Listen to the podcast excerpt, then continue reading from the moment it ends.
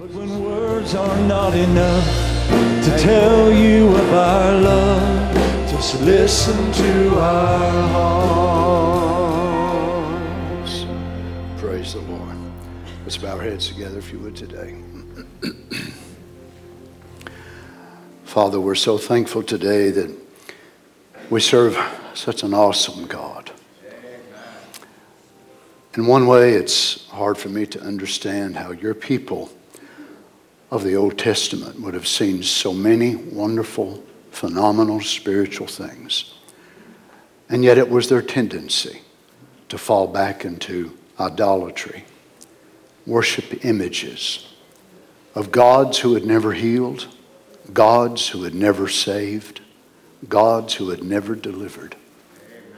Actually, they'd never even seen one manifestation. But it was the unconverted nature of man to fall back into that which was opposite to you. Lord, we're so grateful that you help us in these troublesome times. Lord, as I heard these prayer requests that Brother Aaron had read this morning, and they were so many.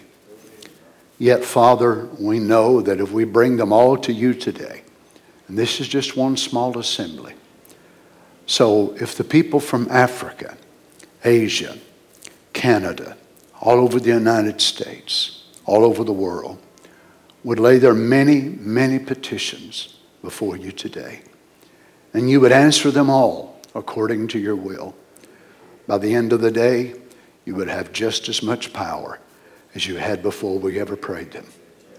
For we know we can never exhaust your goodness and your mercy. Help us today, Father, as we desire to hear from you with all of our hearts, Lord. We believe we're living in the end time. We know that we are an end time people, and it takes an end time message to prepare us for something that's never been before a universal rapture and body change. Speak to us today, Father, from your word. In the name of the Lord Jesus, we ask it. Amen. Praise the Lord. Isn't it an honor to be gathered together today in the house of the Lord? Let's turn to Genesis chapter 24, if you would. we'll read verse, start reading verse 51.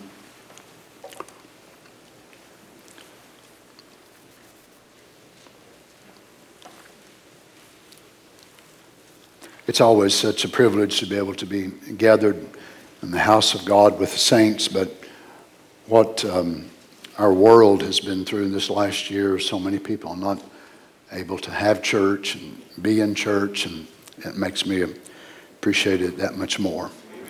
For uh, uh, hearing from people in Africa and India, even Canada, our neighbor north of us, and still can't have church, and it just breaks my heart for them.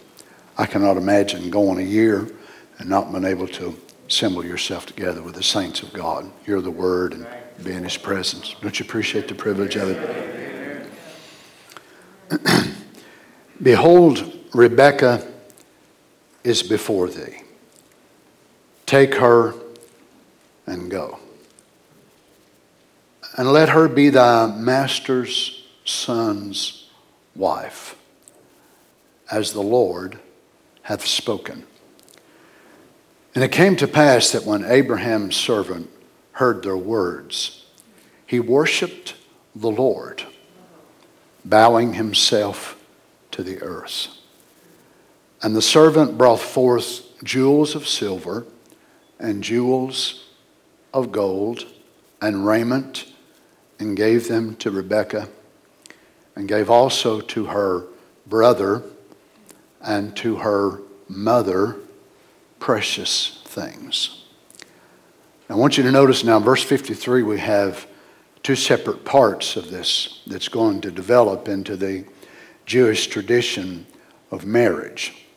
And the first one was the servant brought forth jewels of silver. Now remember, he already gave her a few things at the well, but the gospel, as we'd liken it to that, message had not went forth fully yet. So he gives her a few gifts. Then he tells her what he wants to tell her. And then she responds. Now we come to where that he's gone to their house, the parents' house. And they had to have the say, of course, whether or not she would marry this man. So once they hear the reply of the servant, and the servant hears their reply back, then he gives her jewels of silver, jewels of gold, and raiment, and gave them to Rebekah. Now, this is the Matan, M A T T A N, the Matan. This was a special gift picked by the groom himself to give to the bride through the servant on the behalf of the groom. Now, notice the last part of this verse, and he gave also to her brother and to her mother precious things. So there were two powers that was trying to stand between this messenger and Rebekah. That was the brother, which represented preachers, so the prophet said, and her mother, which represented the Catholic Church. Mm-hmm. He gave also to her brother and to her mother precious things. May the Lord bless his words. You may be seated.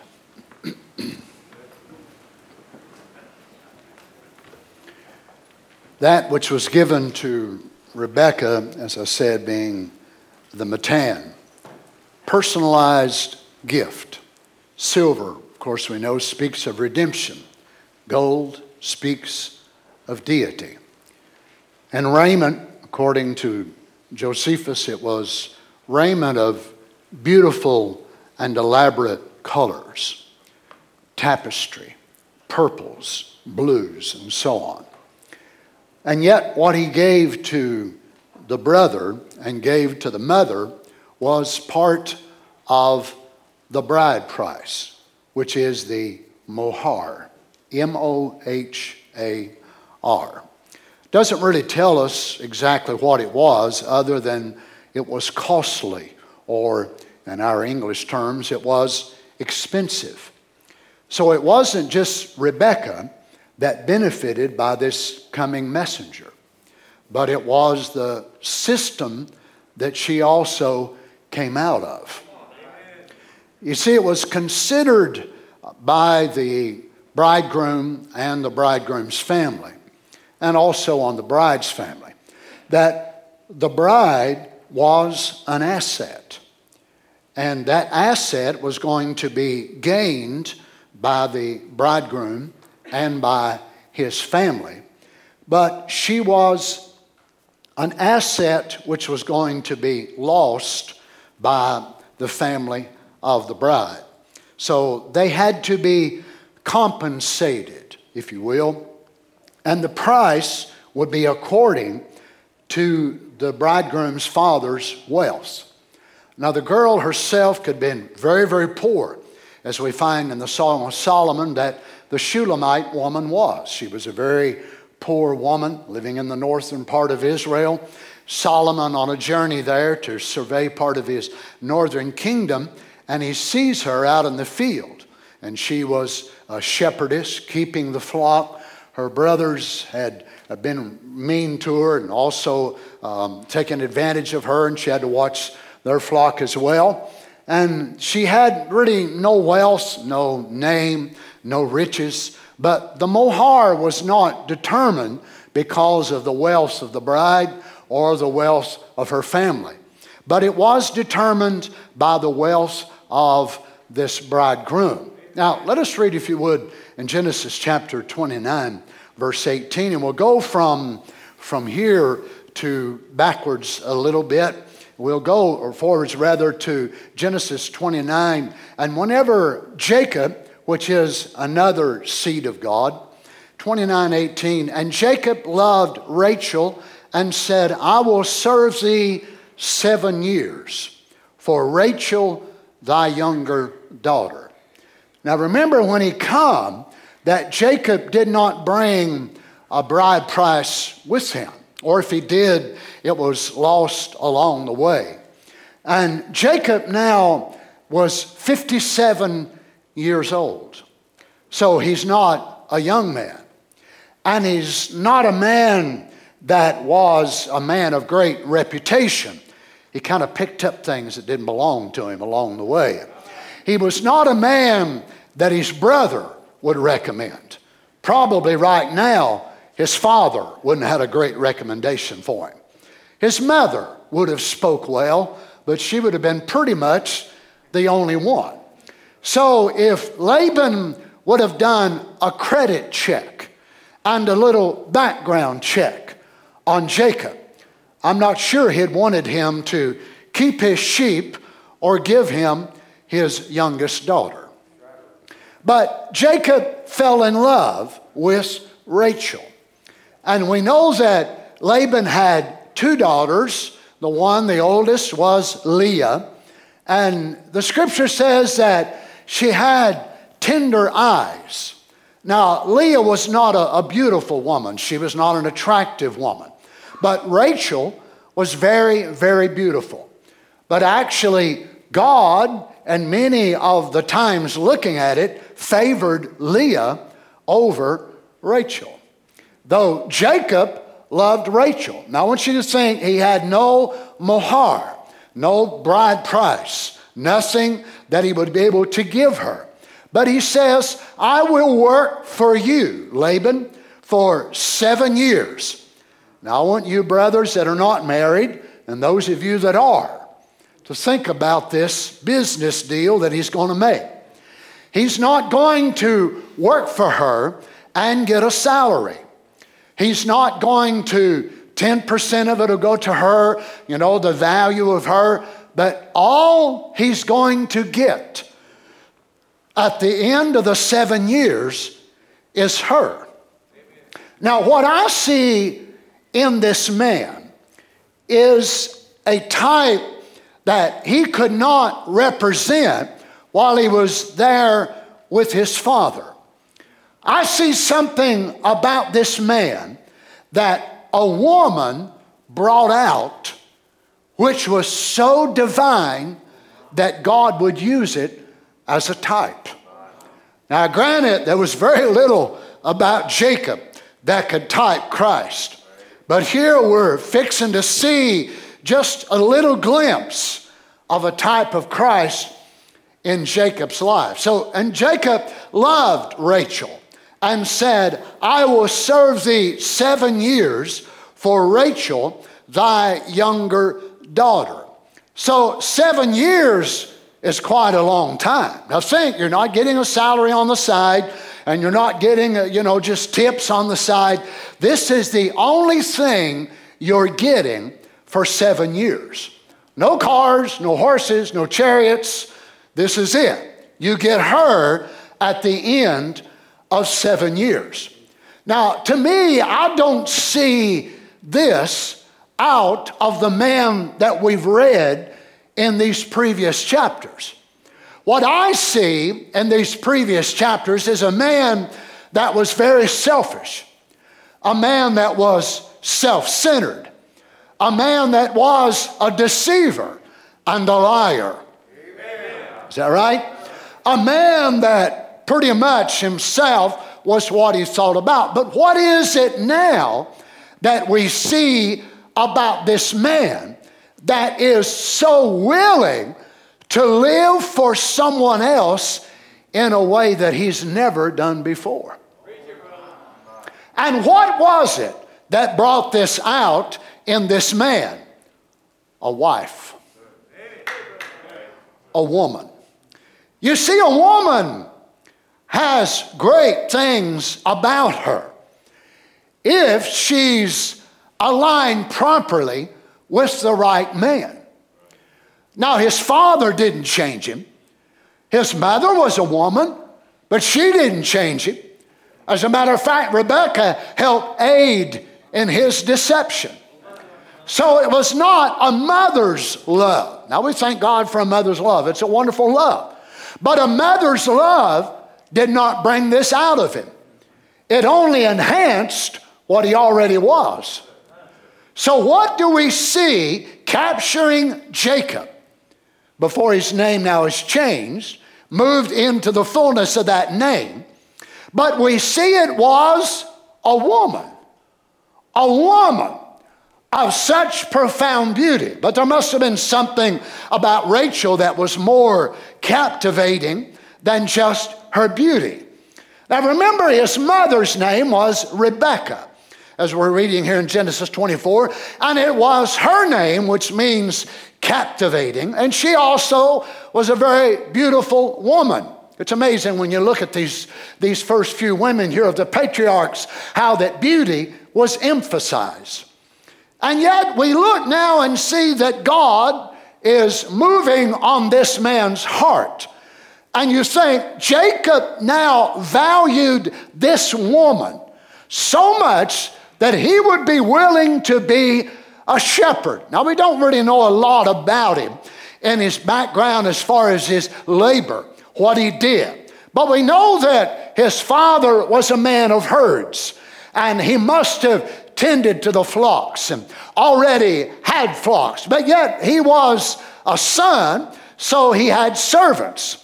So he could have said, You go here, you go there, you do this, you do that. But now he's not going to be the master of this flock and send shepherds out to do it. But he himself is entering into the phase of a workman or a servant slash slave.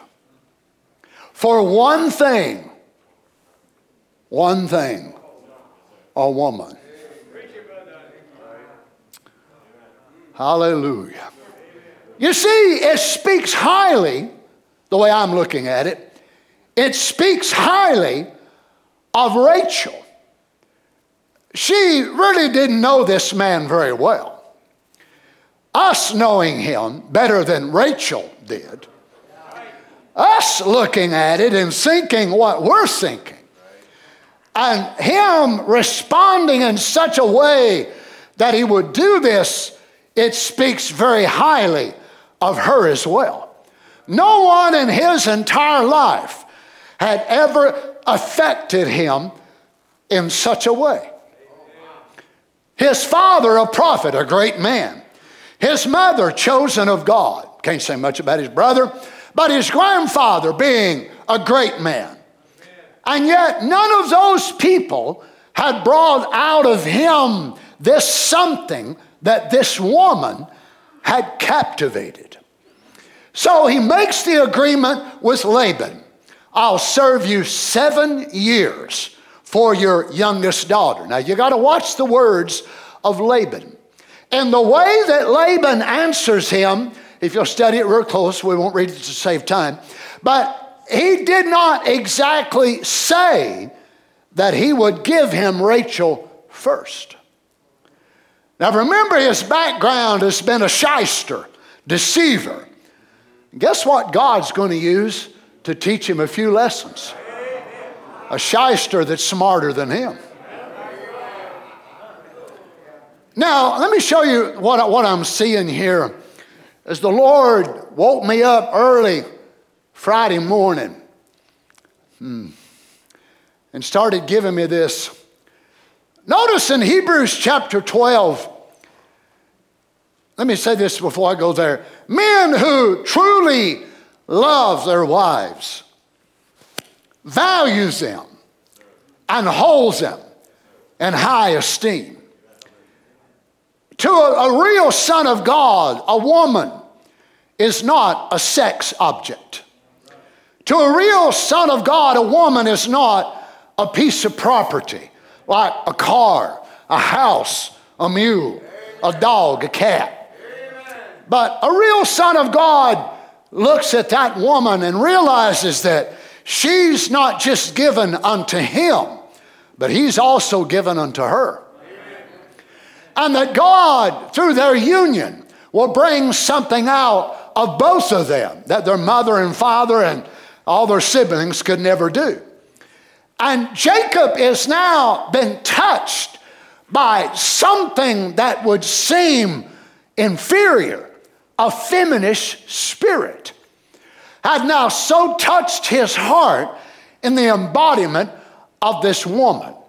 Now, watch Paul as he catches this in the bigger view.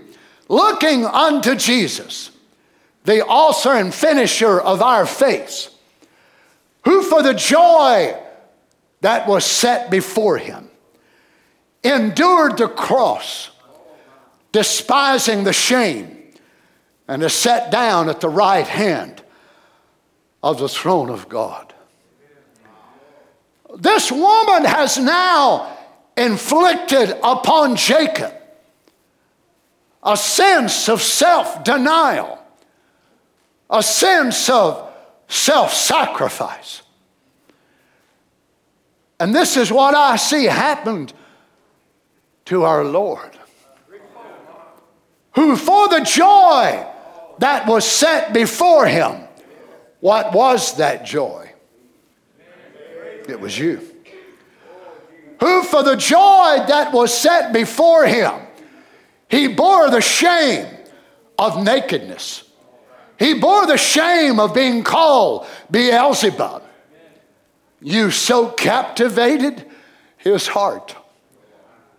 Oh, you see, we actually are his joy and his crown of rejoicing. We are what he placed before him to help him go through this. I think we can learn by that example. If he put us before him, we should put him before us. And it will help us to deal with whatever life throws us. We'll be able to deal with it. Notice this in St. John 6 39. And this is the Father's will.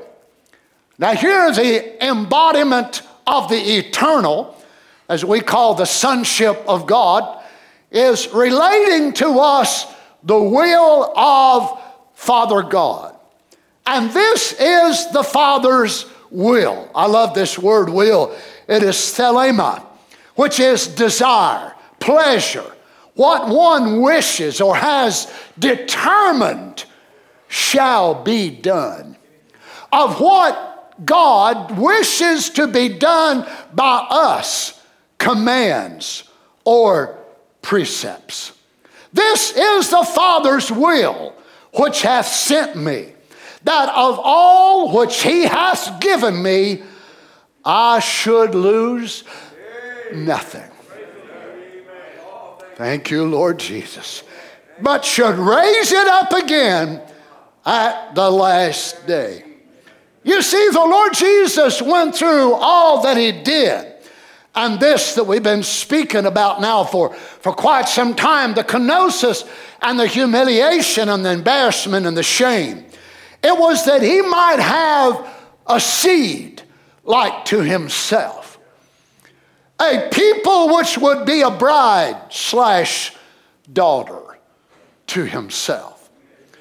You see, you are his daughter in the sense of being from the same source of divinity, but you are his sister in that you are from the source of humanity. Notice this in St. John 17 24 Father, I will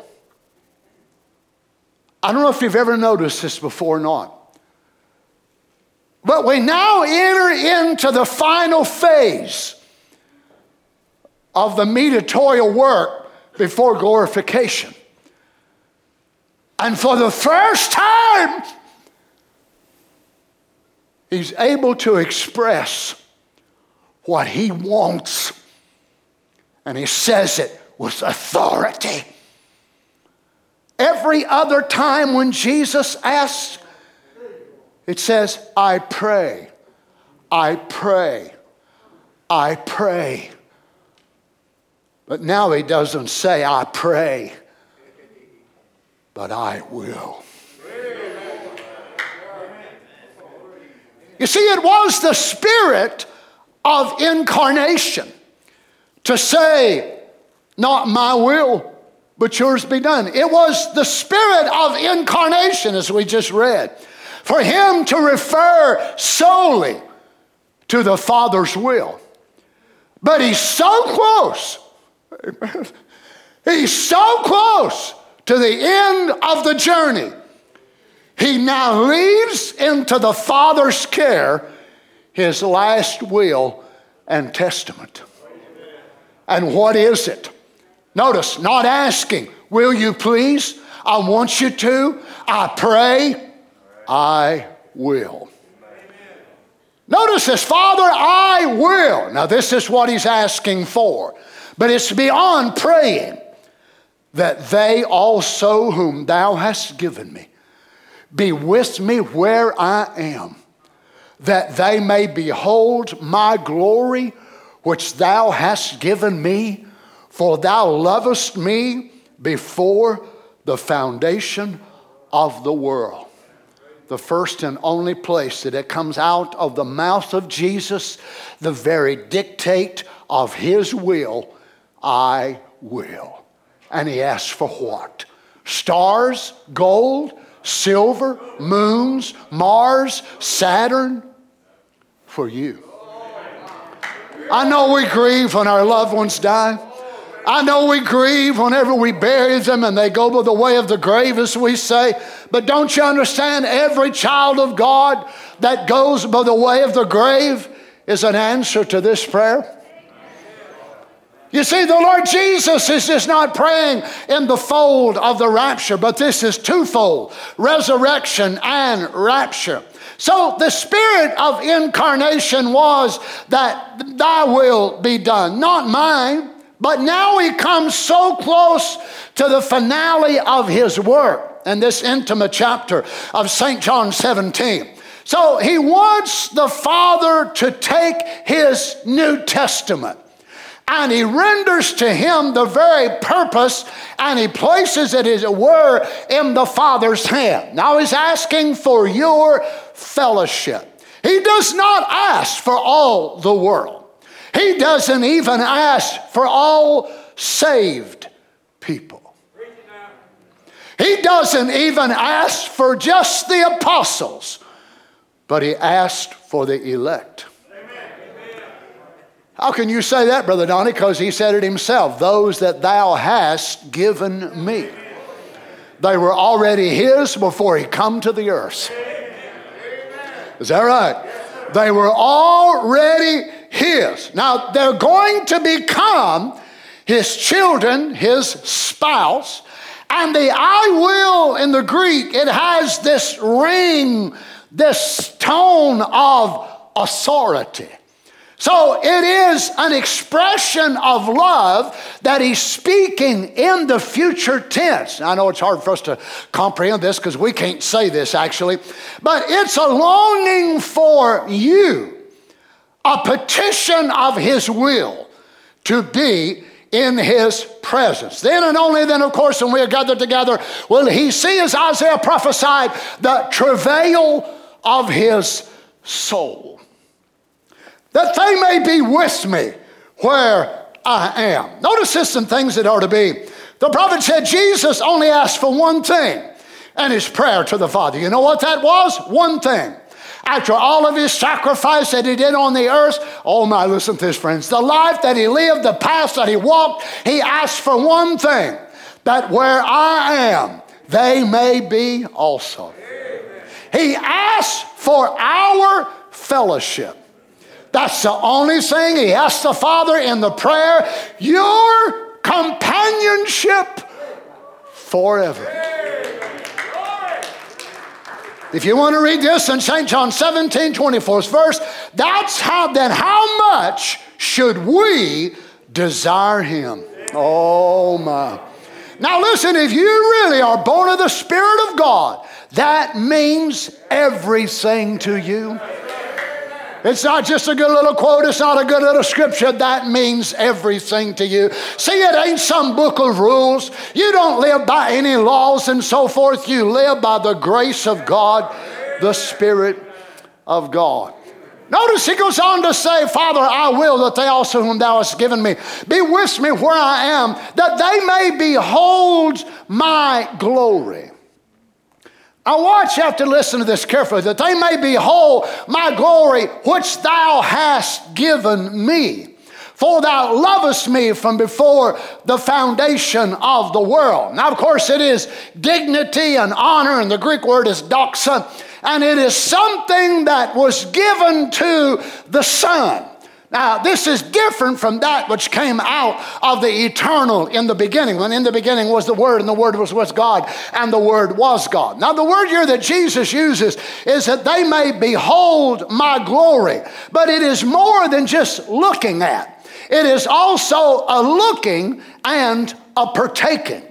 You see, in the, that great eighth day kingdom, we will not just be there and we'll be slaves on the outside. There won't be no slaves, thank God. But we will be partaking of his great kingdom as the queen of paradise. You see, he wants us to think in the way that he puts this of the future glory of the divine human nature. You see, he had this glory which come from the eternal realm of the great mighty Jehovah which it was God giving birth to a son in the form of a little white light or the pillar of fire, the Logos. But he had never been given a human glory. And now he wants, he's praying, Father, I want my bride to see the glory and share the glory. Lord, children, I want my bride to see the glory and share the glory of the divine human creature that I have become. Don't you see? Him becoming that is a forerunning of what you and I will be when we are glorified. Now, truly, we were part of the divine. That attribute that is in us today was in the eternal before the world began. You believe that?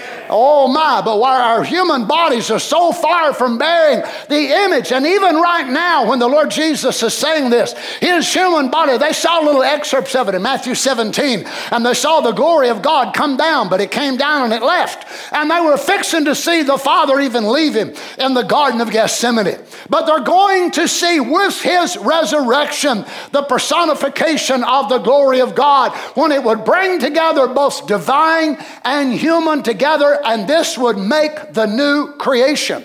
So the Lord Jesus is the first of this new race. They will not just be divine and they will not just be human, but they will be both together.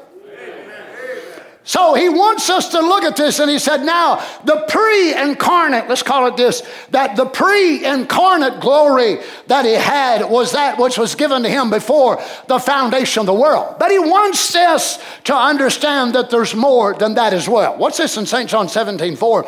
I have glorified thee on the earth, I have finished the work. Now, notice he's praying as if though it's already happened.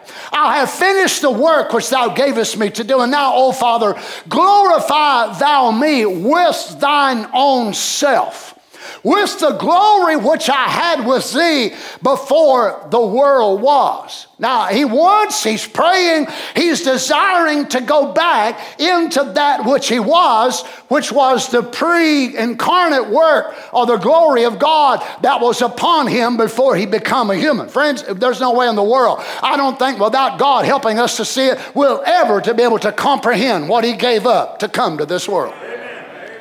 But what was it that made it all? Well, what made it worse? Every bit of that, you and I. Our fellowship. He didn't need another earth. He didn't want more stars and more planets. What, what did he want that he didn't have? Glorified humans. Glorified humans. Now, watch. Let's look back at Jacob again now, Genesis 29 19. And Laban said, It is better that I give her to thee then I should give her to another man. Ah, prince of tricksters. Sounds like a used car salesman. Abide with me.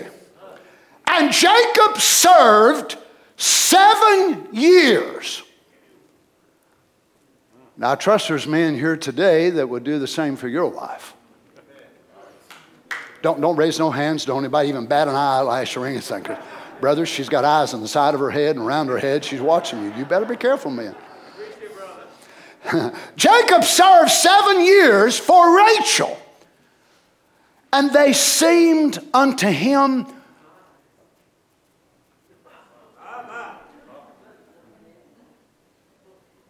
Whoa. Now, why? Whoa is right, Brother Joel. Be careful now, brother.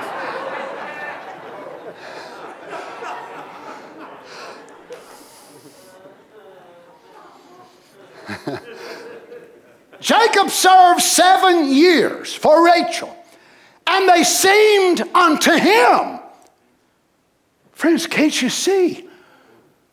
Something happened to him.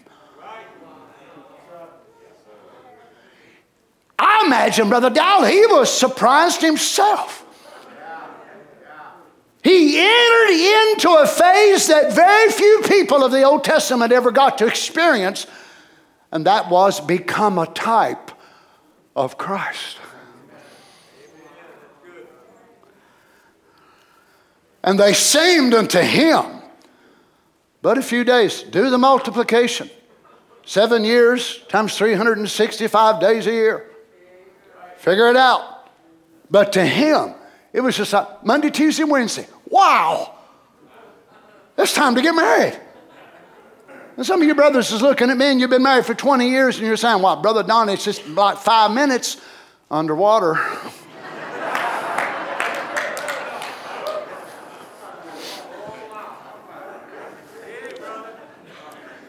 you see, Jacob was a type of Christ. And Rachel, now remember in types, as we looked at it a couple weeks ago, types, you have to be careful with them. And, and God would, would use only a portion of a man's life. Maybe just like this about Jacob, just a little instance or two for a type that would represent something. He was not going to hide everything in types, neither was he going to have it all written out in the Old Testament. He's hiding it from a great enemy, remember. So some of it he'll write out in the written word, others he'll write out in the lives of people. And they will live it out, and it's the rhema of God written out, and they never say one, thus saith the Lord. But it's the word anyhow. Amen. Amen. So Jacob types Christ, Rachel types the bride. So what did he do? He, he served Laban seven years for Rachel. Our Lord Jesus has served seven church ages. I nearly tore the sheets off my bed the other day when the Lord showed me this. I'm telling you what, my little dear darling wife was still asleep, and I don't know how in the world I kept from waking her up. The Lord Jesus has served as priest, mediator. Oh, hallelujah. For his wife, not for seven years, but for seven church ages. But, brother, sister, it's almost going home time. Remember, old Jacob and the seven years come up, and he went up on Laban's door and began to knock on that door and said, I want my wife. Hallelujah. Oh, glory. We know how that story went, don't we? We? But I guarantee you, when the Lord Jesus gets ready to pound on the door of time and say, Glory to God, to time, I want my wife, the dead will come up out of the ground. Those that are alive shall be changed in a moment. Hallelujah. He will not be deceived, he will not be tricked. He will get his Rachel.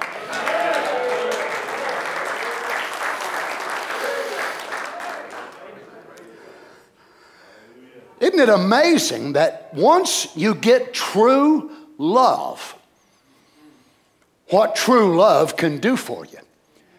True love has the ability of making obedience and even difficult situations pass in such a seemingly easier way.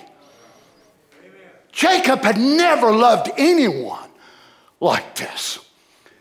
Had never felt this way. So here he is, he's, as I said, 57 years old when this starts. So now he's 64. Lord have mercy, that's how old I am. I cannot imagine just getting a wife, and not only that, you wind up with two in one week. Woo, Jesus. You remember the story. So he's he's 57 years old when he starts working. Oh, you say they live longer. They did. But this man is still at middle age, the way that they lived. Notice this in Hosea chapter 12, verse 2. And Jacob fled into the country of Syria, and Israel served for a wife. And for a wife, he kept sheep.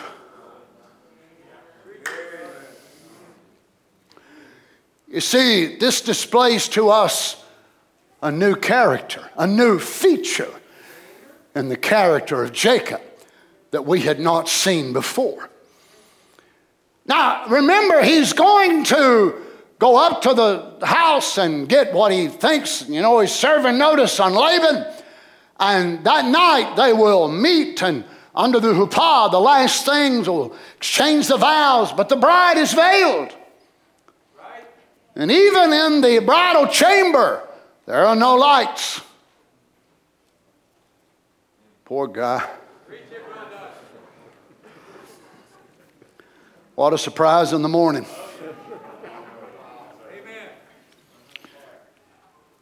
So, what must he do? Another seven years is added on to his servitude. For Laban says, No, that it's not our custom to give the younger before the elder. And he said, But I served you for Rachel. He said, Give, give to Leah her week, which meant he lived with her as wife for a week, and then I'll give you Rachel. But it means you got to serve me seven more years for Rachel. He said, How does that work?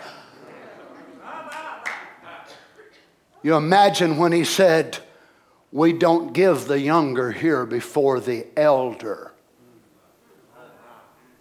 He had heard them words before.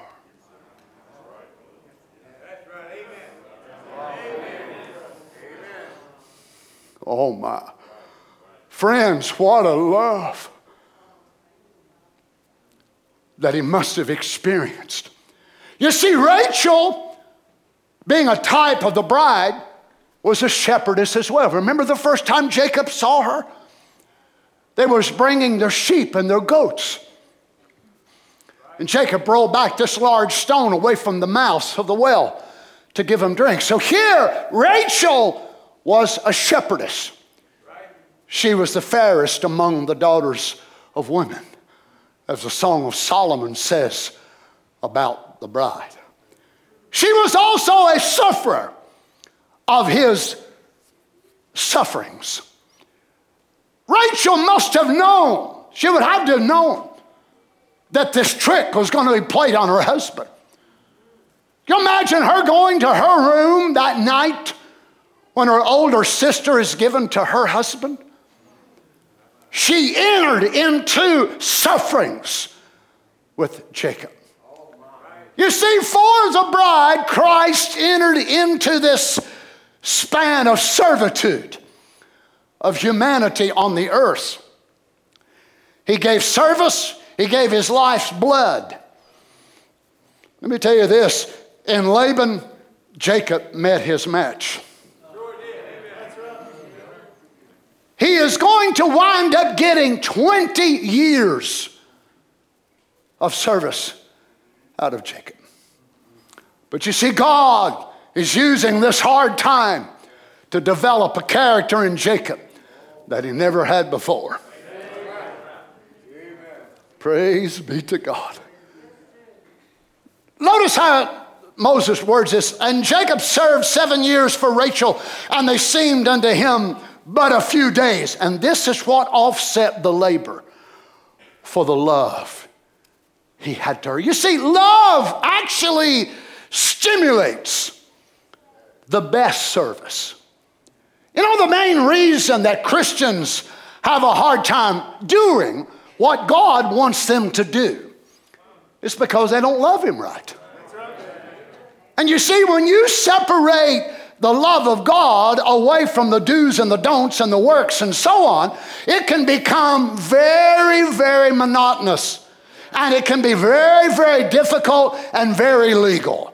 And people just get worn out. I've got to do this. I've got to do that. I've got. Why are they always demanding this? Whenever you hear that, you know there's a person that's not loving the Lord Jesus right.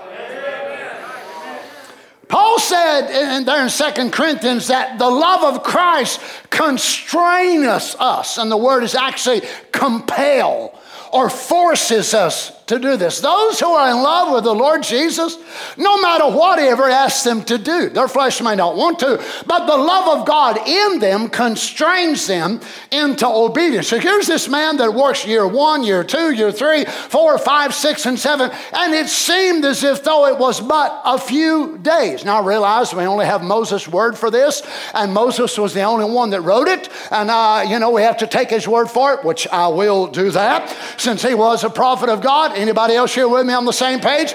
This is what Moses said, and I don't believe that Moses was guessing about it. I believe it was revealed to him by the Spirit of God. You see, when Christ, uh, His love in our hearts is lacking, then our works and our do's and our don'ts, they become so difficult. And our burdens become so heavy. And all the things that we're supposed to do become so hard for us to bear. All you need to do is fall in greater love with Him. Oh, my.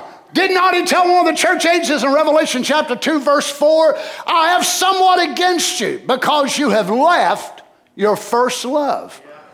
And their works become so hard. Oh, I got to go to church. I got to do this, that, the other. Now, watch, let, us, let us look now again at the Matan and the bride price, the Mohar, and a different example. We turn to Jacob's daughter. Her name was Dinah. Genesis 34 1. And Dinah the daughter of Leah, the only daughter that we have record of that they had, given to Leah, which she bare unto Jacob. Huh. Went out to see the daughters of the land. Now, what in the world is a message girl? What any business has she got going out seeing the daughters of the land? Now, Dinah is about 15 to 16 years old, something like that. What a difference between her and her grandmother, Rebecca. At 16 years old, she followed a man back to marry a man she'd never seen before. A journey of faith.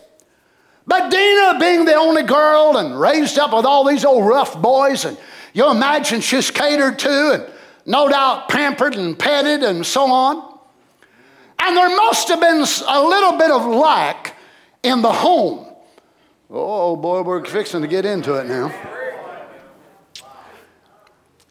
Why would they allow her to do this? A 15, 16 year old girl. Her father just got married when he was 64. So, what makes her think that she is such a judge of character that now she can go out because she's in the message and she's following this line of the prophets and praise the lord. And her pretense was to go out and see the daughters of the land maybe we'll say to see how they dressed or to see how they danced or to see how they just how they did things. Because all she had ever known really was the message Oh my.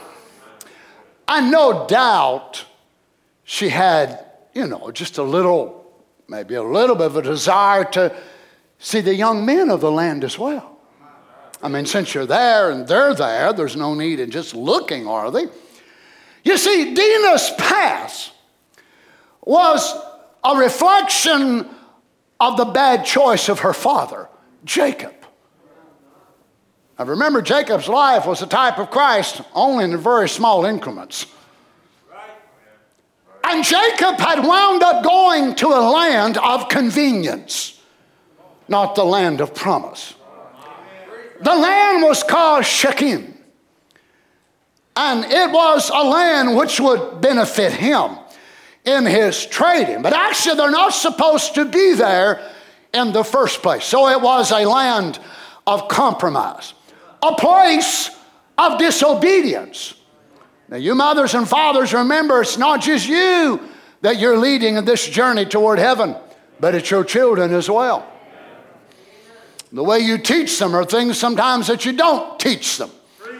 So Jacob chooses Shechem because of material advantages, not spiritual ones.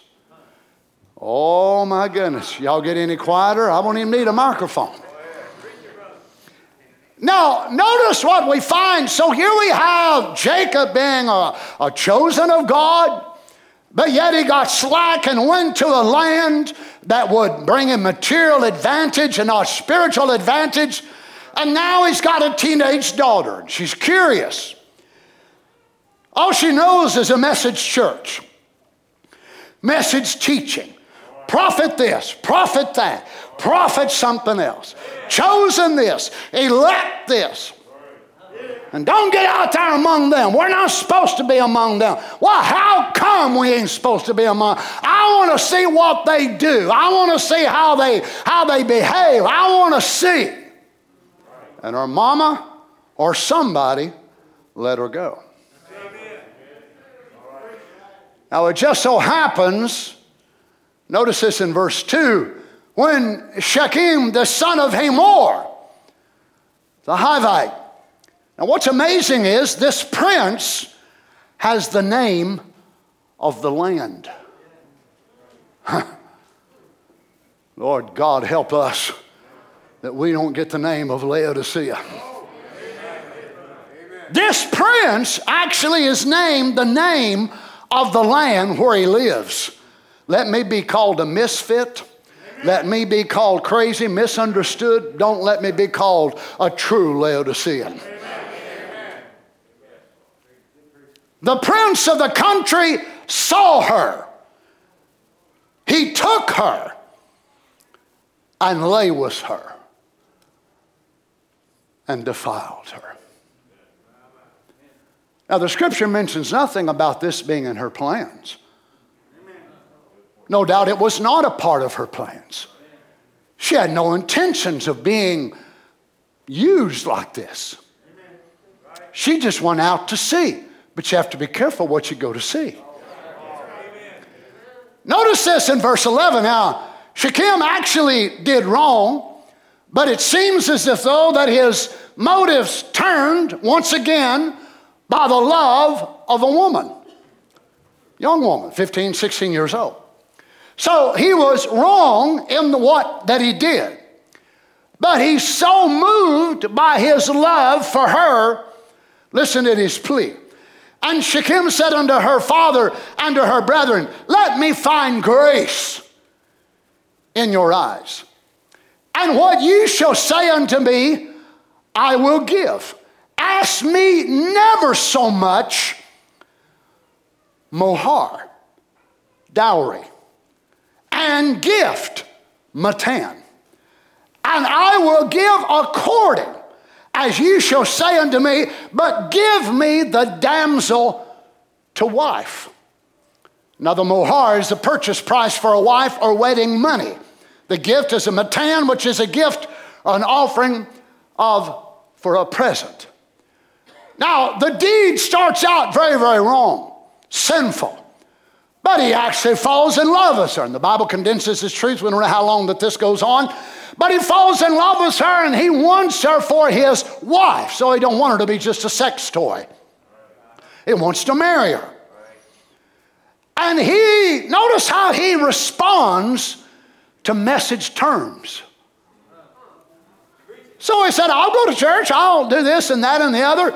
Now, this was something common not only just among Abraham's people, but in the people of this time. You can find it in the Hurrian text that they found many, many years ago in the round cuneiform, which was written on scrolls round. and they found them uh, because they were in clay, clay cuneiforms, and they were stamped or marked with impressions and then rolled up in pieces of, of metal and kept in a very, very dry, humid atmosphere. And they found transfers of deeds and properties and marriage vows and so on and so on. So it was something that was very common among them. And the fathers uh, of the groom and the father of, of the bride and the brothers had to come together because it was something that was going to reflect the bride of this son would reflect the grandfather's heritage and his name and his posterity. So notice this in Matthew chapter 20, verse 28. Even as the Son of Man came not to be ministered to, but to minister and to give his life a ransom. Now, this is the Son of Man himself, and I want you to notice how many he says he's going to give it for. Not for everybody, but for many. These are his words, argue with him.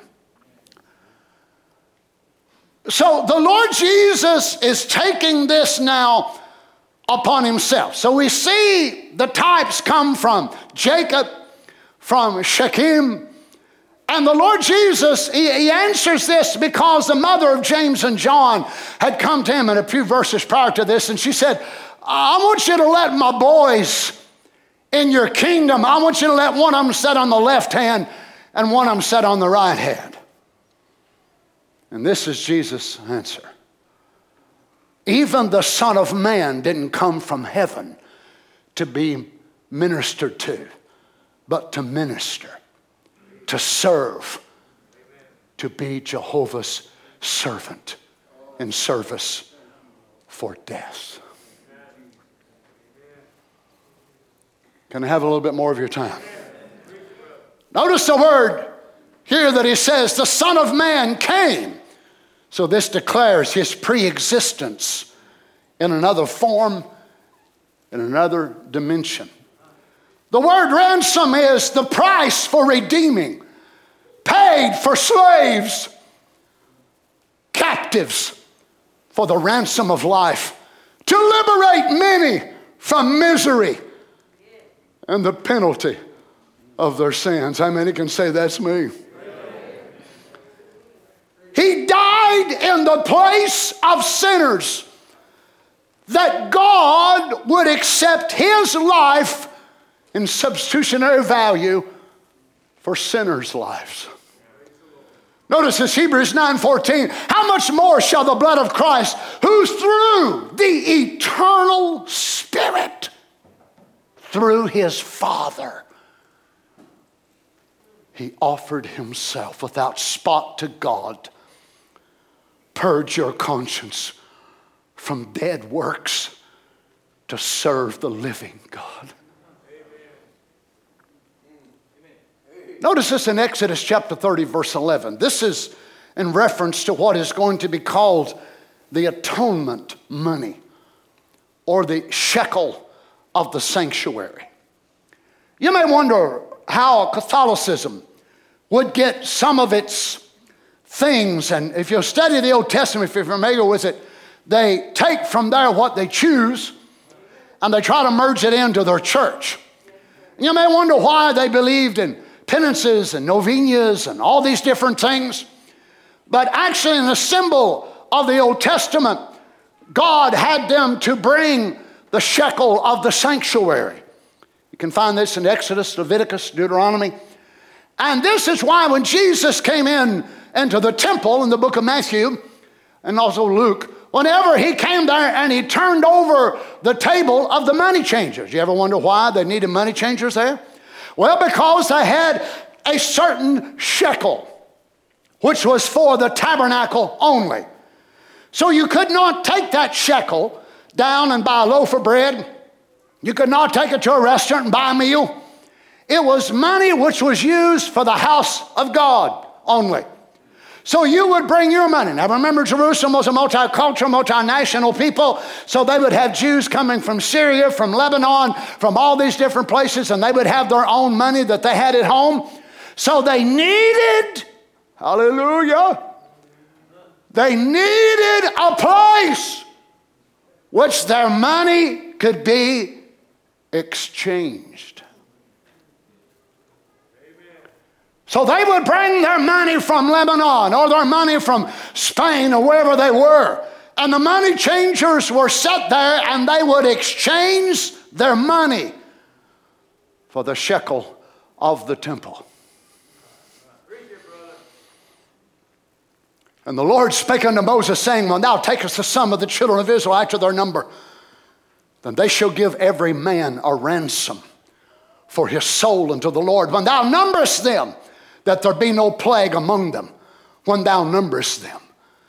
This they give, every one that passeth among them that are numbered, half a shekel after the shekel of the sanctuary.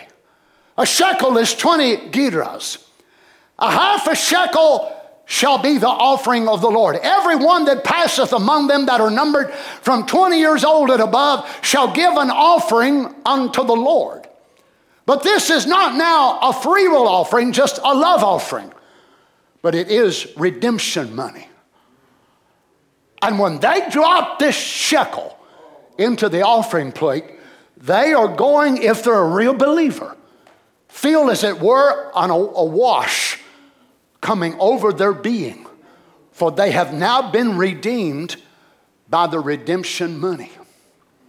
Now, there's still got to be a paschal lamb, there has to be turtle doves, pigeons, and so on, but this money is something that God is going to let them do. Remember, the priest alone could offer the bullock, the priest alone could offer the pigeon, but this is something they can do. And they will drop this shekel of the sanctuary. And when they do, they will feel that atonement for their soul. And thou shalt take the atonement money of the children of Israel and shall appoint it for the service of the tabernacle of the congregation that it may be a memorial unto the children of Israel before the Lord to make an atonement for your souls. To put them in mind that they were deserving of death. But this will render to them a sense that they have been bought. Amen. Let me share this with you before we close. Having flown into different parts of the world, uh, many of you have too, and whenever you get ready to leave many of the international airports in America, they will have exchange booths. They're near, near departure gates. And in there, they will have all types of currency that'll be listed. Many of them will have the digital display, and then will come up Kenya shillings, South African rand, South Korean dollars, you know, whatever it is. And it will give you the current exchange rate. God had a wealth of light and love and mercy and kindness and forgiveness but light cannot bleed.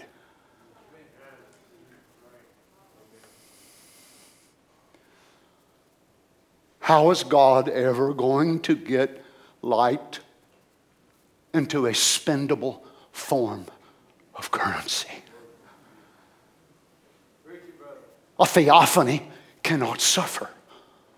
A glorified body cannot feel pain. But God had to get a bride price into a spendable form. So there had to be an exchange. A kenosis, as you will. Kenya shillings, which I've had and still have some of them. One Kenya shilling, as of yesterday, about 4:30, it equals 0.009107 of a US dollar, or a US dollar equals 109.8 Kenya shillings. The euro, sole currency of 19 European Union members, one US dollar will purchase 0.8 of a euro. South African rand, now these are ones that I've purchased myself and used. One US dollar equals 14.7 South African rand. Indian rupees, one US dollar, it'll take 72.46. Zimbabwe dollar 361. Last time I was there, it was probably 60 to 1. Now it's 361. So here is this great riches, this trove of heavenly treasures in the realm of the eternal. Where's the exchange booth? Now, some countries around the world, you're able to go and they will accept Visa, MasterCard, some American Express, some Diners Club, Carte Blanche, just different cards that they will accept. But in some places, they won't accept a card, a credit card. Some of them want the US dollar. Now, what's amazing about the exchange booth is they will give you one rate when you go in. And then if you've got a whole lot of that money coming out and you want to sell it back to them, they'll give you a cheaper rate buying it back. So they get you both coming and going. But God don't work that way.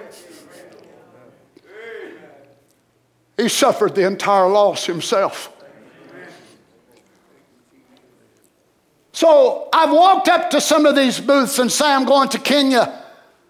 And Brother Jim would give me how many ever hundred dollars that I would tell him. and I would walk up there, I need so many shillings, Kenya shillings. I need so many rand. I need this or that. Because some of those people do not accept the US dollar, they want their own currency. So you walk in and you pick up a drink and you pick up this and that and the other and you give them your US dollar. No, no, no, no take, no take, no take. Unless it's black market. Now, if it's black market, that's a different story. They'll exchange rate with you too. So you see, here we were.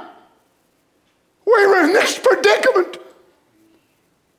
God has all this wealth, and He has the bride price. And here's the bride down on the earth but there's not a spendable currency.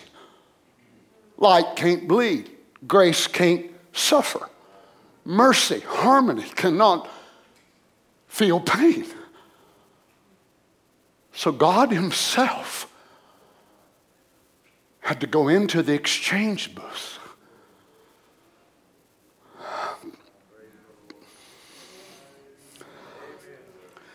There, that great space where no man no one can fathom in their mind beyond that. That's space, eternity. That's Jehovah God out there.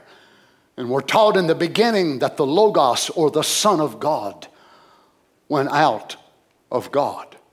The Son of God was not a man, it was God Himself giving birth to His attribute, the Word. So we're not talking about two gods or three gods, we're talking about the same God coming into a tangible, future spendable form. Notice this. Let's just picture now a little drama so we can get it. Let's see something out of space when there's nothing.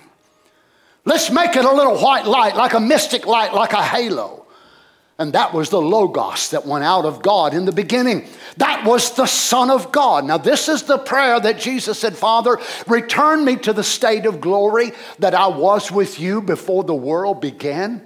This is the glory that he had to lay aside, the kenosis. Why? In order to get the exchange rate. Many of y'all have seen foreign money, have you? Haven't you? Different colors. Well, to some of us, it looks like monopoly money. Don't it? It looks so strange and so unusual because we're not used to it. But to them, it is very, very spendable. So here was the eternal, and he must exchange. He must exchange. And always, when you exchange money, it's going to cost you something. Now, if I check up these rates right here this evening, they may have changed one way or the other. Just day before yesterday, the South African rand went to the highest that it's ever been, as far as in comparison to the US dollar. Tomorrow I might check it, it may be at a record low. So God had to step into the booth and exchange deity, glory, theophany, and come out on the other side. Wah, wah. He stepped in the mighty Elohim. And he couldn't even step out on the other side because a baby can't walk.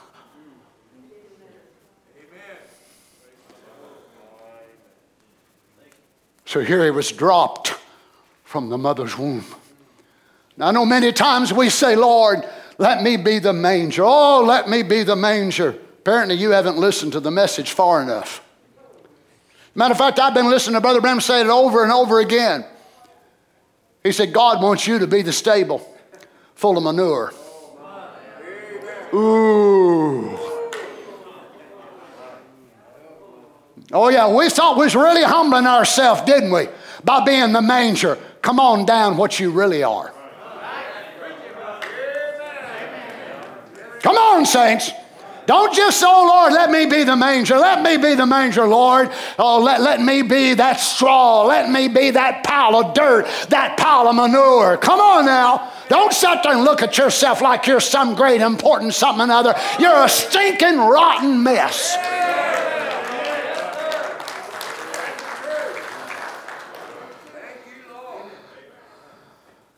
Eternity is never a good place to stop, but I'm going to have to stop right here in eternity. Let's make it a little white light, a little mystic light like a halo. That was the Logos that went out of God in the beginning. That was the Son of God that came out of the bosom of the Father. That was what was in the beginning was the Word, and the Word was with God, and the Word was God, and the Word was made flesh and dwelt among us. In the beginning was the Word. Then out of God came the Logos, a part of God that went out of God. Notice this again. A son has to be born of. So the Logos, which was the Son of God, that went out of God, that brewed over the earth. Now let's just picture just a being, a white halo coming out of that space. That was the Son of God, the Logos. There it was in space, moving around like a little child, playing before the door of its parent.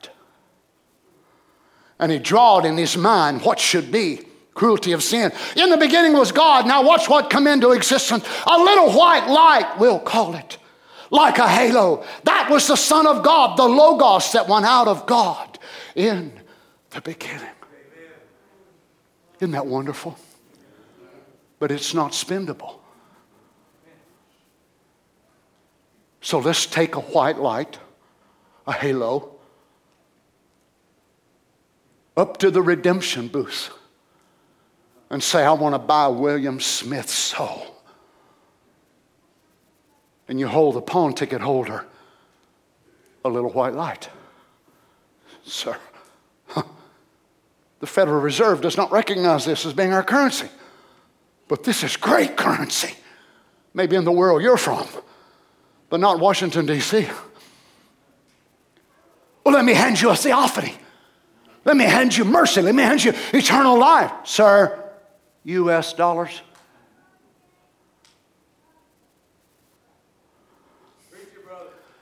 Let's bow our heads.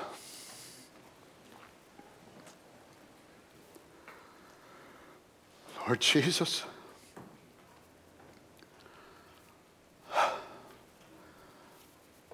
Lord God, as we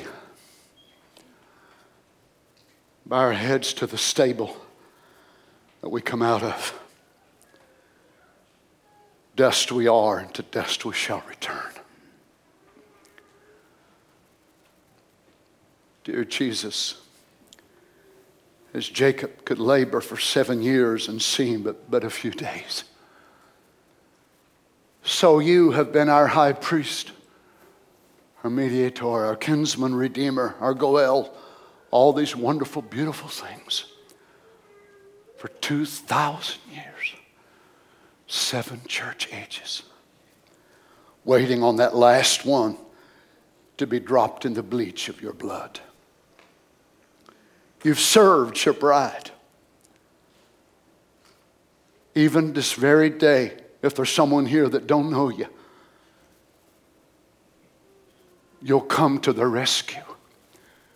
If there's someone here who's bound by besetting sin, you will come with your delivering power because you're here to serve your bride. How can we comprehend such a thing unless you help us? Day in and day out. Unlike, Father, what maybe many of us would identify as the life of a shepherd. But the shepherds would stay out in the rain stay out in the cold. They would stay out in the sandstorms, which the winds would sometimes go over 75 miles an hour and blow that wind in your face and on your skin, and it would feel like being sandblasted. Jacob toiled and he labored in the hunger, parched in the sun. For what? A wife. A wife. You were ridiculed, made fun of, laughed at. For what purpose? A wife. You become a shepherd. For what purpose? A wife. You let them strip your clothes off of you and beat you till you hardly had strength to put one foot in front of the other down the Via Dolorosa. Till they had to get one Simon, a Cyrenian, to help bear your cross. Oh, Jesus, what I would have given if I could have lived there in that day. If them Roman soldiers would have looked at me and said, Help him bear his cross.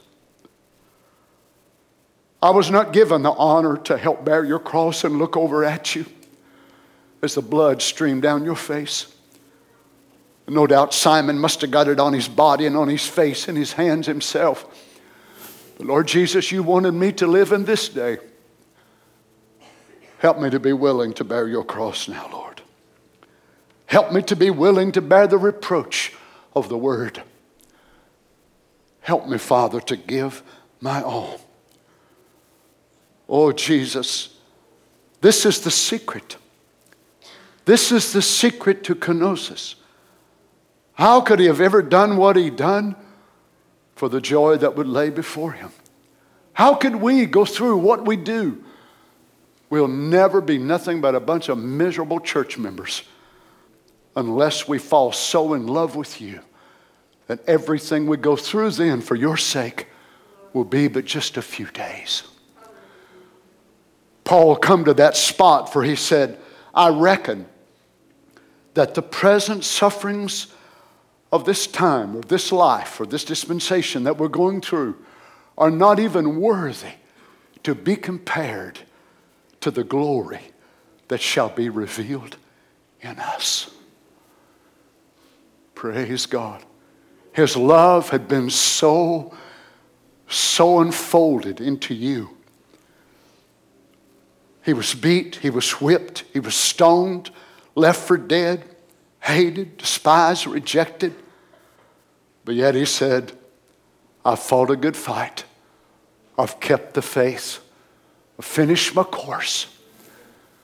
Henceforth, there's a crown of righteousness laid up for me, and not for me only but for all them that love his appearing.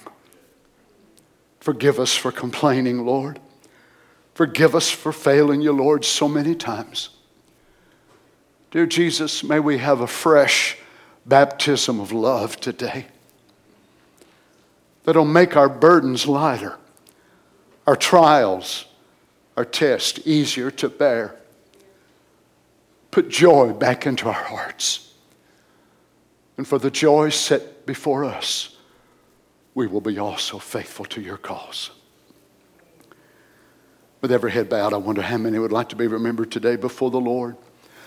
The Lord sees your need, your desires, your requests, not only you that are visible here today, those of you who have streamed and those who will archive the service. May the Spirit of God help you. Help you to be able to realize you are not your own. In Corinthians, Paul tells us, For ye are bought with a price. So if we take the life of the Lord Jesus and we would exchange it, how many humans would it take at God's current exchange rate? So 361 Zimbabwe dollars to buy one US dollar. 0.8 euros to buy one US dollar. So we have one life Jesus Christ. So, what is the exchange rate for that one life? I'll tell you how much billions, billions of human lives. You see, he not only purchased from 33 AD, but he finalized the purchase also BCE, before the common era of BC. He went down into paradise and delivered Abraham, Isaac, Jacob, Joseph. That one life had such buying power. He finalized redemption in the Old Testament and made a way where every man that would want to go, even if they're not bride, there was enough value in that life to purchase billions of human beings on the face of the earth today. That's what it was worth. I hope you can understand me. If there was a hundred million planets and they all had life, and there was all seven billion people apiece on each one, there was enough value in that one life to purchase the entire universe. Praise God. Praise God. This was the bride price. May God forgive us for our complaining when He asks us to give up this or that or the other. Don't you love Him, saints, with all your heart? I'm going to offer prayer for you. Just hold your needs, your request there in your heart. Lord Jesus, how can our poor minds comprehend such a thing? I thank you for allowing your prophet to be able to express it to us in this way. I've read many of the writers who lived before him. I've read and looked at their comments on Genesis looked at the great authors of scriptures or scripture explanation rather in books of this day. I've never found one that quite explained it like he did. There must have been a divine reason and a purpose for it to be expressed in this day. These quotes I just read from 1950 and 1951. Here we are in 2021. Lord God, open our hearts to it, I pray. There's not a one of us here today in our right mind could say that we are worthy. How could we be? When it would take billions of us, and even with billions of us together, if we were all good, we couldn't equal the exchange rate of what you were. but you had to be brought in a spendable form. And that was humanity. The eternal could not die, spirit could not bleed. And the current exchange rate was a man for men. Hallelujah. Your exchange rate, oh great eternal, was that you would take one for everybody else. Praise God. Lord Jesus, minister to us today. Heal the sick. Fill those that don't have the Holy Ghost with such a baptism today, Father. Maybe there's many that needs a renewing, a refreshing. Father God, in the name of Jesus, may that great pillar of fire which you divided yourself among us has come back among us. May you give strength, divine energy, Lord, to your people today. Now we do not come on our pre assessed value. We do not come on our value, which was declared before we were redeemed. But now we come on the value assessed by our new owner. Hallelujah. And our value increased so much that when we pray, we have more authority in heaven today than an angel, which has never said one thing wrong or done one thing wrong. Are we, are we still unworthy? Of course we are. And our humanity, but that attribute which has been purchased and brought back into your presence stands there, and all you hear is the voice of Jesus. My human voice coming up through the paid price, the blood of the Lamb. Glory to God. Glory to God. We worship you, Lord Jesus. Oh, hallelujah. Can we stand our feet? Would you mind lifting your hands, your arms, your hands up into the presence of God? You see, the mohar has been received. You're receiving the matan, even more of it today. Know, gifts from the bridegroom to his bride. Don't think, well, I once was lost and these hands held cigarettes and these hands held, held whiskey and, and I used to do this and that. Well, you used to, but if you're redeemed now, you've got holy hands to be able to raise in the presence of God. As He come to serve and minister unto you, now it's your turn to serve and minister unto Him. Remember, the prophet said that Rebecca, when she took them camels and watered them, she watered the same thing that was going to pack her to her bridegroom. And he said, The Holy Spirit that we give praise and water to is the same thing that'll pack us to our bridegroom. Praise God. Your debt has been paid, my friends. Glory be to God. You are no longer Miss Church of Christ. Miss Church of God, Miss Catholic, Miss Presbyterian, but you are Mrs. Jesus Christ. The mohar has been paid and received. Even the denominations and the preachers received benefit by Eliezer coming to the earth to find the bride. Praise be to God. But I want you to notice Laban did not become bride.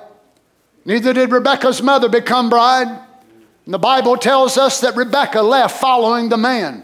But the Bible also tells us her maidens went with her. And so did her nurse, who was a very famous woman in Israel by the name of Deborah. But Deborah did not go into the tent to meet Isaac. Neither did the foolish virgins. I, I mean, the women that followed along with her hearing the message. But what did they do? They followed along and they benefited in the message, the call. A lot of these people, don't you understand? A lot of these folks that are leaving the message, they wasn't bride in the first place. But they'd been better off to hung around where we were instead of going where they are now. Amen. The chances would have been much greater. But who was it that entered into the tent with Isaac? Rebecca. Rebecca. You young people, 15, 16, 17, 18, 20, whatever you are. Two examples laid before you today of women. Rebecca, a 16 year old girl, daughter, who made up her mind to follow this man back to her future, her destiny. Or you've got Dinah. You want to go out and look at the women of the world? See how they dance, see how they dress, see how they act. Get out and be caught up with a boy that don't really love you in the first place and then you bear the shame of that, the reproach of that the rest of your life. Remember, once a boy takes that virtue away from you, you'll never, ever, as long as you live, be able to regain it. That is to be saved for one man. That is the man who lifts the veil from your face. You and him are joined together. Amen. Same with the bride of Christ. Our virtue don't belong to Laodicea. It don't belong to us getting rich. It don't belong to us this and that and other. We are servants of the Most High God. Our strength, everything we have, should be His. Praise God. Hey, let's worship together. Can we just worship Him just a little bit before we go? He found you up in the northern part too. Whenever she says, quoting the Song of Solomon, I am black or I am sunburnt, I am, but I am comely. She sees herself as marked and wrinkled, but he looks at her and says, Oh, my dove, my fair one, fairest among all the women of the earth. He ain't talking about your flesh. He ain't talking about your humanity. I'm a Reagan. I'm no better than any of the rest of the Reagan clan. An Orndorff, you're no better than any of the rest of them. You're no better than any of the rest of your people as far as your human part. But now that hidden part, that soul, now we're talking about a different world. You see, once he come and paid the mohar, he was able to come back into the exchange booth and exchange himself and go back into the form of the pillar of fire. And then he himself come on what form? It wasn't blood that got in Peter on the day of Pentecost. Come on. It wasn't the literal blood of Jesus. What was it? The original pre exchanged form pillar of fire. Praise God. Don't you understand? The exchange was just to get you. Don't you see what lays in front of us? The exchange booths.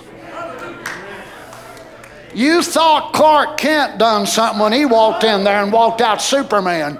Huh, that ain't nothing compared to what's fixing to happen to you, brother, sister. Hallelujah. Hallelujah.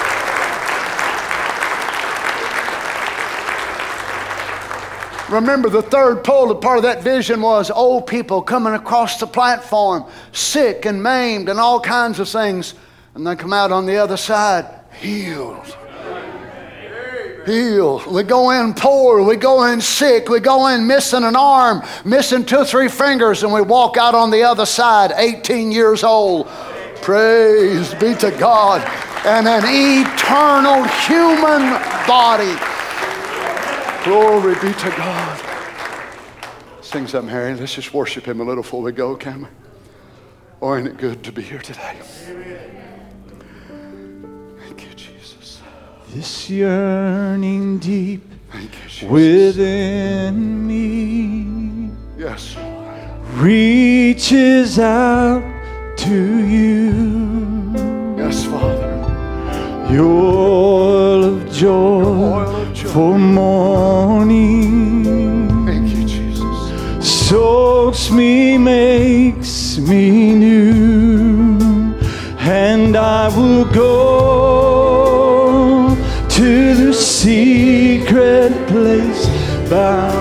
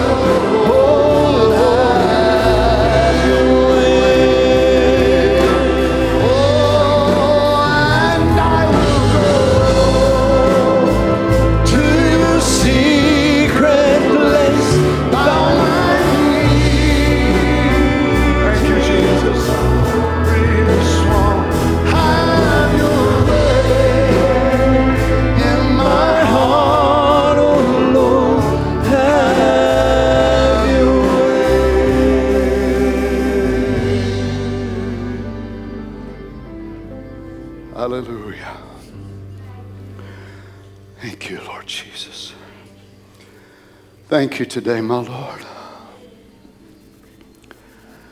Little did Rebecca know there at the well, receiving those gifts would change her life forever.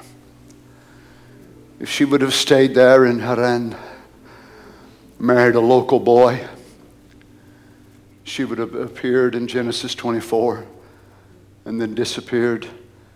We probably would never heard anything else from her again. But as a 16 year old girl accepting this great challenge, hallelujah, and she, in an invisible union, joined her heart to a man she had never seen before. As I read it this morning, and Brother Branham said, Whenever I see him, he said, Brother Branham, what if he's dark? Said, It won't really matter. I've never seen him that way, he said, but it'll be love at first light, sight. He said, I know I love him so much, I don't care what he looks like. If you're black, Jesus, that's fine with me. If you look like a Jew, if you're as white as a sack of flour, that don't make no difference to me. The color of your skin matters nothing to us. It's who you are and what you are and your glory. Thank you, Lord Jesus. Hallelujah, hallelujah. We worship you, Lord God. Thank you, blessed God. Go with us now, Lord, as we leave this place. May we think on these things, Father. May it make us different people. We worship you today, blessed Jesus. Thank you, Father. And the church said, Don't you appreciate his grace to you? Amen. Hallelujah. You see, we were like Hosea's wife. when God said, Go buy to yourself a woman. She was a prostitute. He took her to himself, paid the money, but he couldn't tame her. She was still that wild at heart. She went back out. But somebody told him there was an auction going on one day. He thought it might have been her.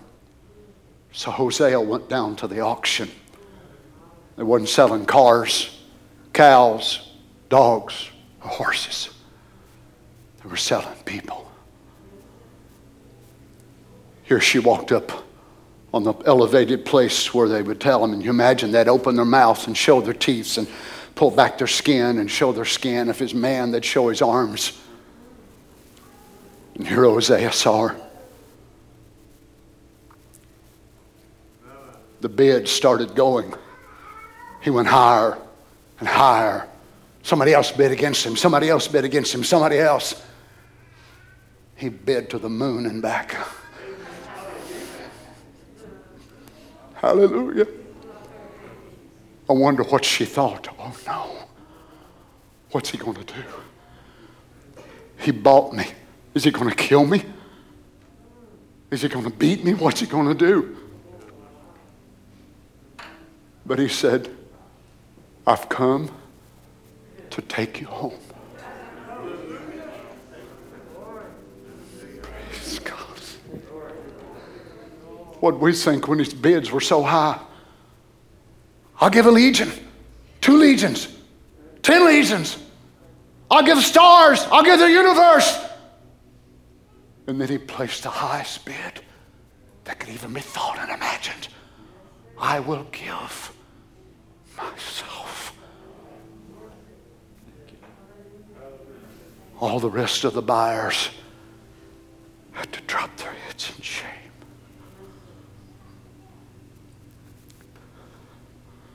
To beat you, to whip you, to love you. He wants to love you every step of your journey back to the house. For in my Father's house are many mansions. Can we sing that chorus together? I've come to take you home. Let's sing this together before we go. Oh, look, we're only having one service on the weekend. We can stay a little bit longer.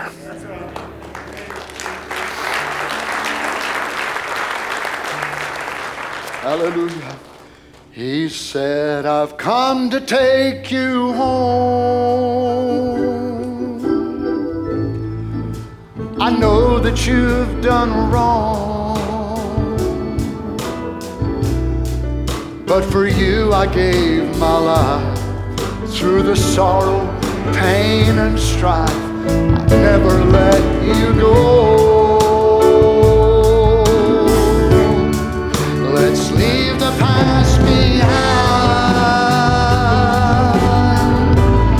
Love conquers one more time.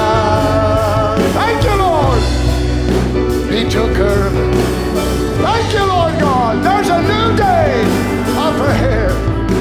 I've come to take you home. Let's sing that chorus again. Oh, I've come to take you home.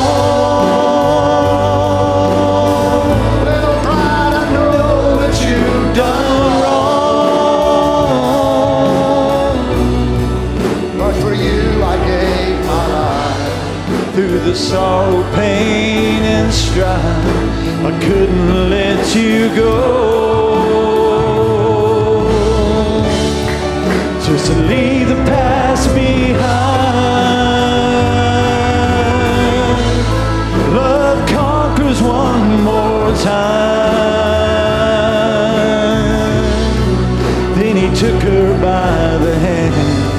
Said, There's a new day just ahead. I've come to take you home.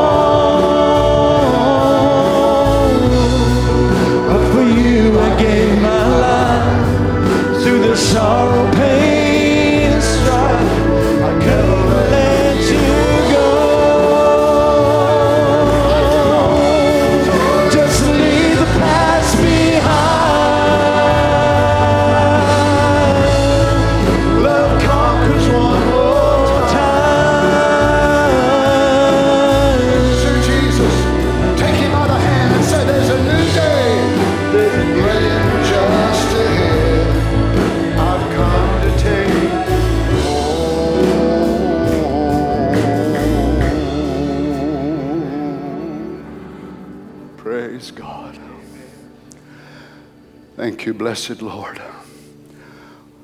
Thank you for today. Thank you for the service.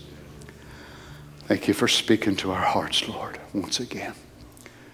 May you go with us now, watch over us, keep us by your grace till we all hear that call.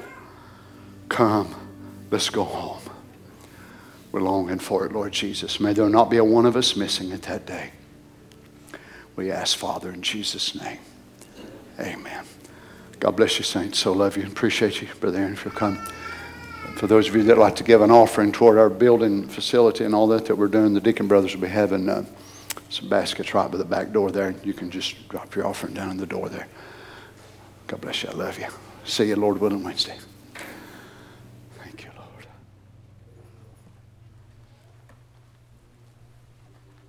Amen. Let's just sing this little song as you go this morning.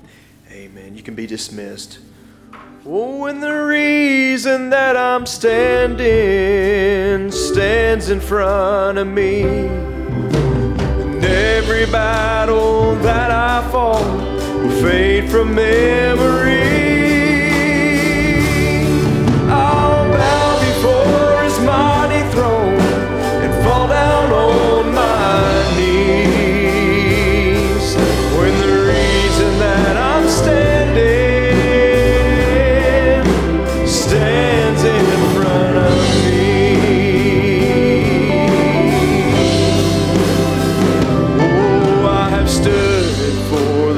Gospel when it seemed I stood alone. Christian kept my focus on the throne. So many times I have recalled the Savior's words so true. If you won't be ashamed of me, then I won't be of you. And so I'll proudly stand until I see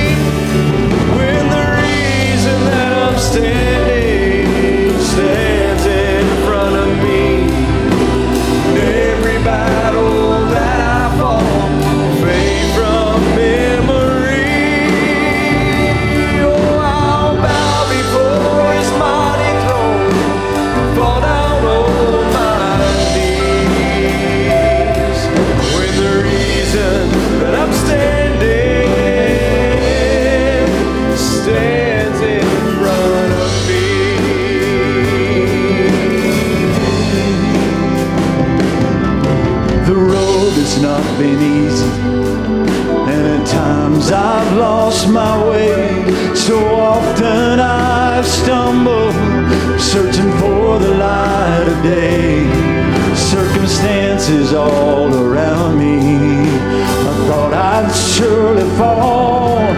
When the whispering of doubt and fear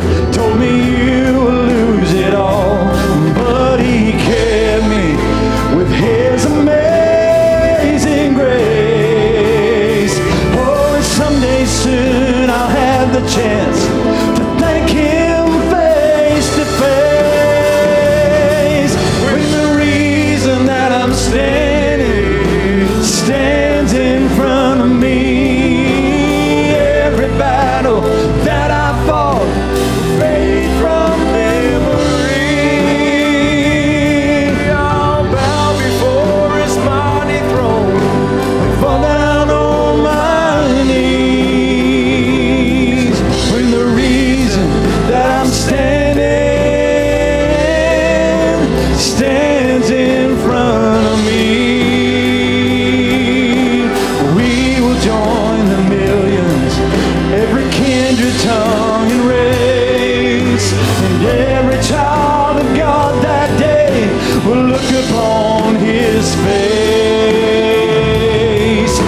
as the